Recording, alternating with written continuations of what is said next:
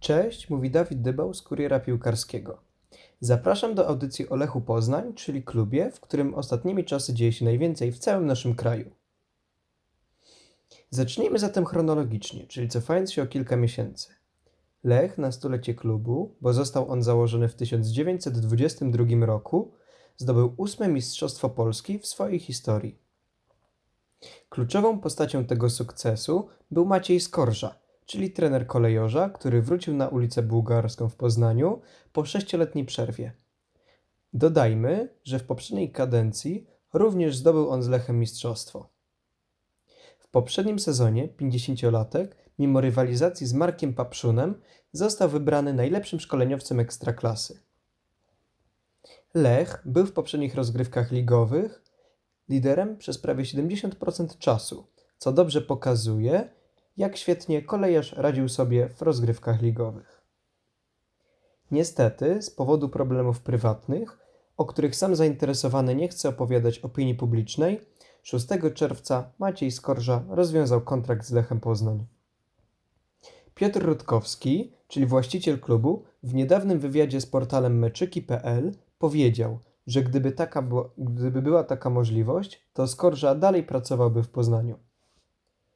Jak było już wiadomo od stycznia tego roku, Lecha opuścił również Jakub Kamiński, który był jednym z najważniejszych piłkarzy poprzedniego sezonu tej ekipy.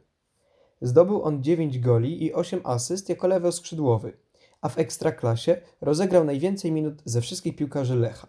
Było ich ponad 2600. Za 10 milionów stał on się piłkarzem niemieckiego Wolfsburga. Po 25 dniach od zakończenia współpracy z Maciejem Skorży ogłoszono, że nowym trenerem Lecha został Holender John van der Brom. Wcześniej pracował on w lidze belgijskiej, a z Anderlechtem wygrał mistrzostwo w sezonie 2012-13 oraz dwa superpuchary kraju 2012-13 oraz 2013-14. Z Genkiem wygrał on również Puchar Belgii w sezonie 2020-2021. Pracował on również w holenderskim Utrechcie czy AZ Alkmaar. Musimy przyznać, że ma on zdecydowanie najlepsze CV w całej polskiej ekstraklasie. Wraz z nowym szkoleniowcem do kolejorza przyleciało kilku nowych piłkarzy. Mowa o Alfonso Souzie, czyli środkowym pomocniku ofensywnym pozyskanym za 1 milion i 200 tysięcy euro z Ligi Portugalskiej oraz wypożyczeniu skrzydłowego Georgija Citaszwiliego z Dynamo Kijów oraz bramkarza Artura Rutkę z ukraińskiego Metalist 1925.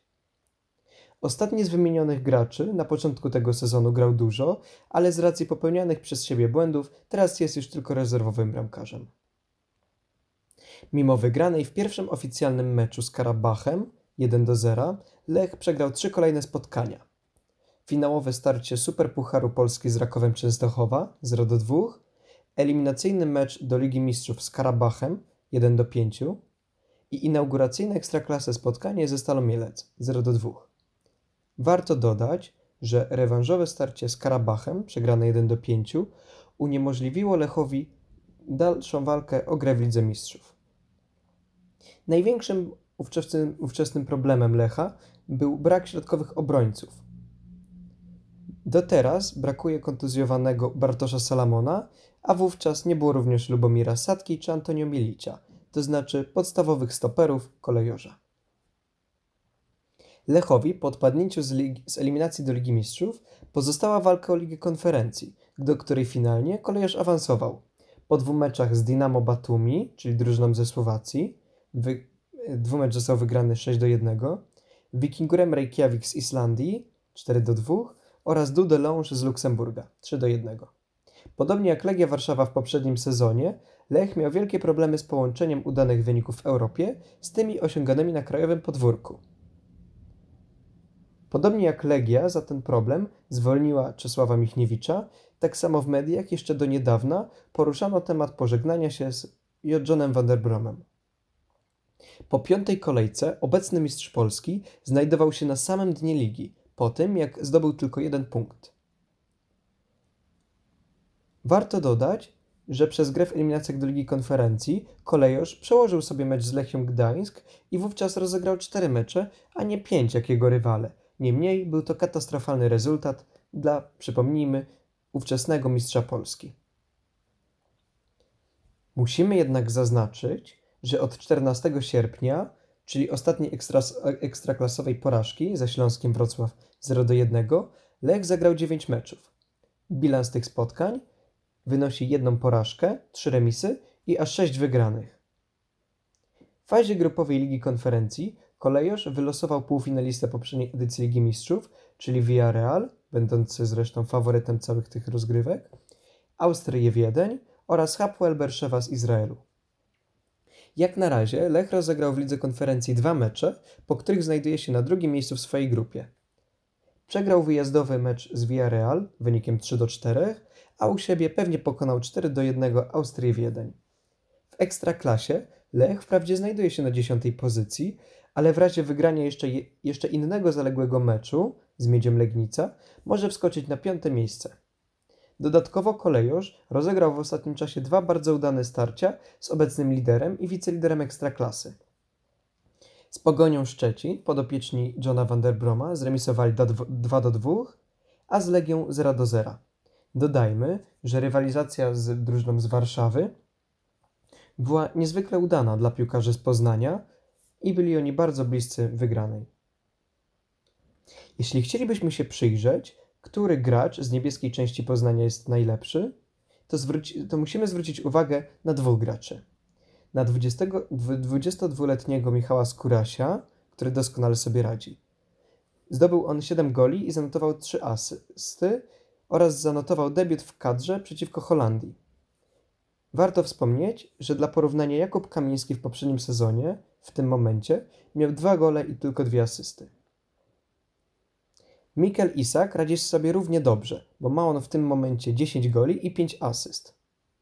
W poprzednim sezonie szwedzki kapitan Lecha Poznań miał w, w tym momencie 6 goli i 1 asystę. Choć pamiętajmy, że Lech wtedy nie grał w pucharach, to liczby te robią spore wrażenie. Podobać mogą się również występy Filipa Bednarka, czyli bramkarza, Joela Pereiry, czyli prawego obrońcy, czy Jespera Karolstrema, to znaczy środkowego pomocnika. Na minus możemy wyróżnić kilku piłkarzy. Szczególnie w ostatnim czasie mogą się nie podobać występy dwóch Portugalczyków. Nieskutecznego chociażby w meczu z Legią Warszawa Joao Amarala oraz popełniającego wiele błędów w obronie Pedro Rebocio. Wspomnijmy, że ten drugi, czyli Rebocio, ostatnio wypadł nawet z podstawowej jedenastki i mecz z Legią obserwował z perspektywy trybun.